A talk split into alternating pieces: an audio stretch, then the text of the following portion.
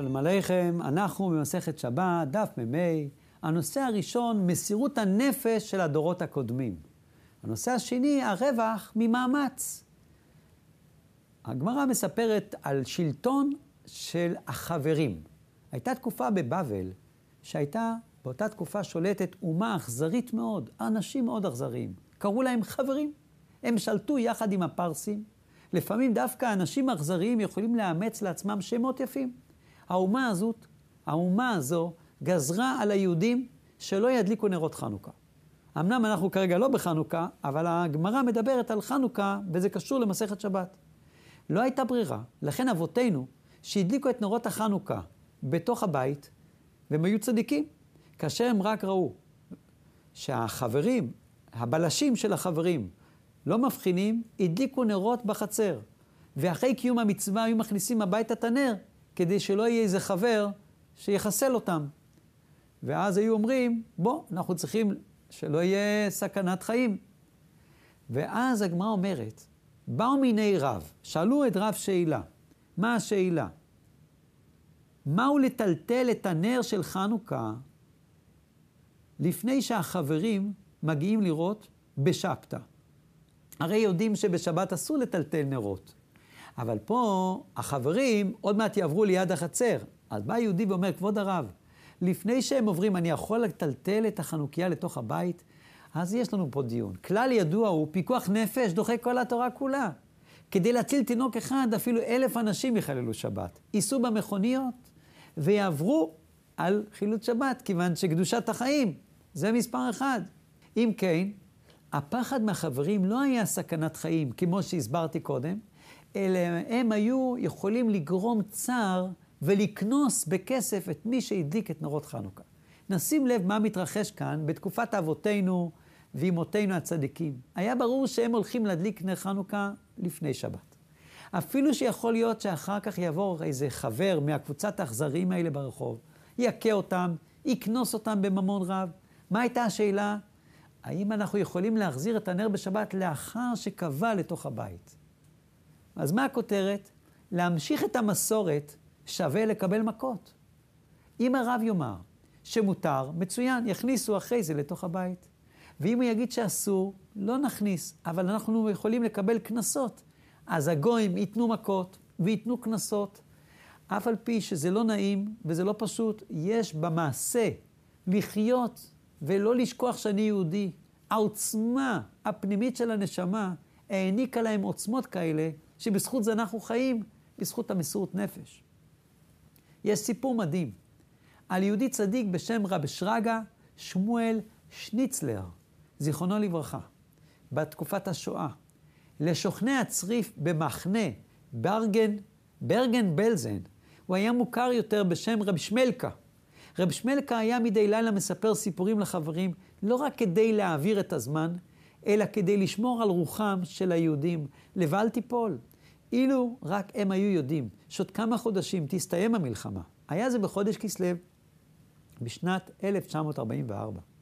אבל הם לא ידעו שהמלחמה לקראת סיום, וכולם היו מיואשים. המחשבה על חודש כסלו, הקרב ובא, לא הביאה עימה תקווה מעורבבת עם פחד. איך נוכל לחגוג את חנוכה בברגן בלזן? באשר לרבי שמלקה, הסיפור היה שונה לחלוטין. מאז תחילת החודש הוא היה טרוד בהכנות לקראת החג. הוא חזר על אותו שאלה בפני כל מי שהוא פגש. האם תוכל להשיג עבורנו מעט שמן?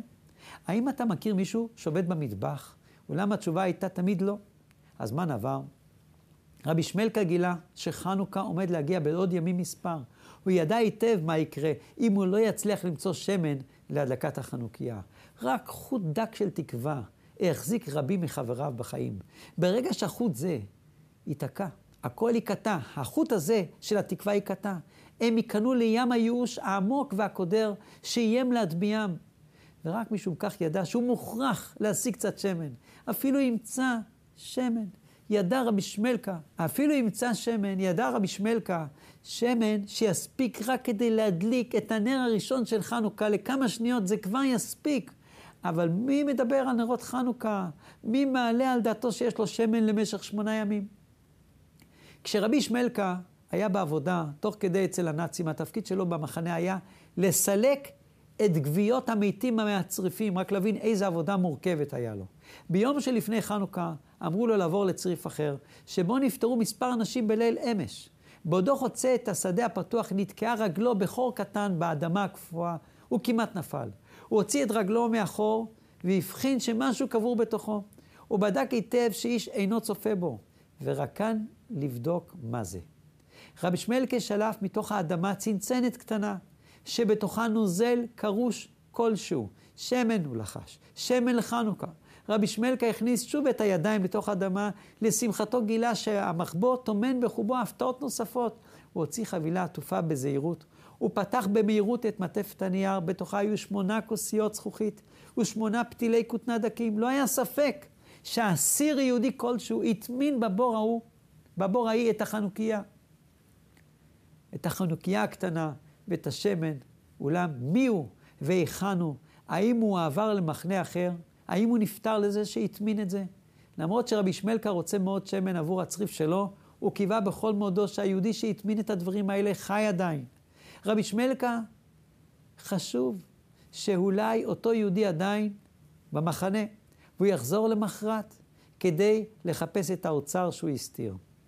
נו, אז רבי שמלכה, מה עושה? הוא קובר בחזרה בזהירות את החנוכיה והשמן.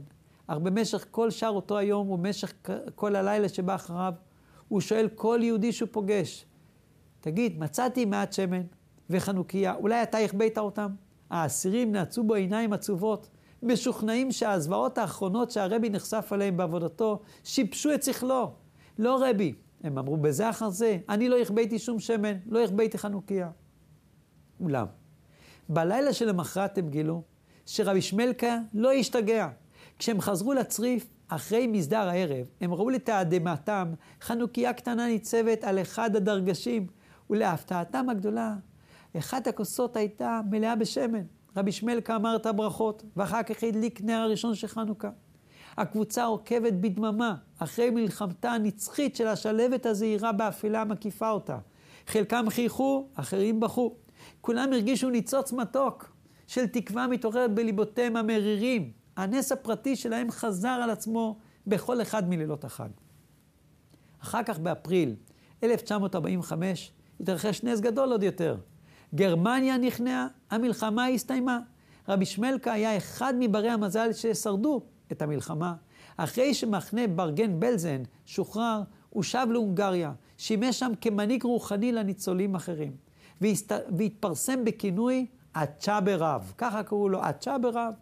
מספר שנים אחר כך הוא הגיע לביקור לארה"ב, הוא מצא שם מכר מהמולדת הישנה. מי זה המכר? אחד מגדולי הצדיקים, רבי יואל טיילטלבום, זכותו יגן עלינו. וכך, בעודם מעלים זיכרונות, ציין האדמו"ר, שגם הוא היה בברגן בלזן. הייתי שם שנה לפניך, אמר הרבי. הצילו אותי בכ"א כסלו, ארבעה ימים לפני חנוכה. לפני ששמעתי על תוכנית ההצלה, התכוננתי לקראת החג, שיחדתי כמה פקידים במחנה, אספתי קופסה של שמן, כוסיות ופתילות שקברתי אחר כך בשדה, תמיד הרגשתי רע שהחנוכיה הקטנה שלי מעולם לא באה לידי שימוש. רבי שמלכה מחייך, רבי, החנוכיה שלך באה לידי שימוש. היא האירה את אפלתם של מאות יהודים ועזרה לפחות לחלק מהם לשרוד את המלחמה. הנושא השני שיש לנו היום, הרווח העצום הניתן להשיג דווקא על ידי מאמץ. לא קלה הייתה דרכה של אבותינו לשמור על היהדות. במסכת ברכות דף ו' כתוב כמה משפטים שמחדדים את ההבנה שרק מה שבא מתוך קושי הוא הנותר ונשאר בנפש. במשפחה, וזה עובר לדורות הבאים. אומרת הגמרא, רבי זיירא אומר, אגרא דפירקא ריאתא, עיקר השכר שמי שהולך לשמוע את הדרשה מהצדיק, הוא לא על מה שהוא שומע, אלא על הריצה. כי רוב האנשים לא היו מבינים את מה שאומר החכם. עניינים עמוקים. אז על מה הם מקבלים שכר? על הטרחה, על ההשתדלות. הגיעה עוד פסקה, אמר רביה, ארגא דקאלה, השכר למי שבא לשמוע את הדרשה בשבת לפני החגים, זה דוחקה, דווקא הצפיפות, הדוחק. זאת אומרת, אדם מגיע לבית כנסת, מאות אנשים מחכים, והוא מגיע לשם והוא דוחק את עצמו גם הוא לשמוע. על זה הוא מקבל את השכר. עוד משפט, אמר רבא, אגרא דשמטה סברה.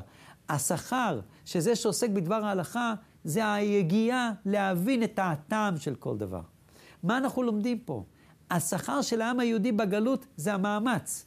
היה צדיק שקראו לו בישראל דוב, והוא היה תלמיד של המגיד מצ'רנוביל, והוא היה בעל מופת גדול, ממש קדוש עליון. הוא אומר ככה, מה זה אגרא דקאלה? זה לשון עם היהודי, זה הקלה, זה הקלה של בורא עולם.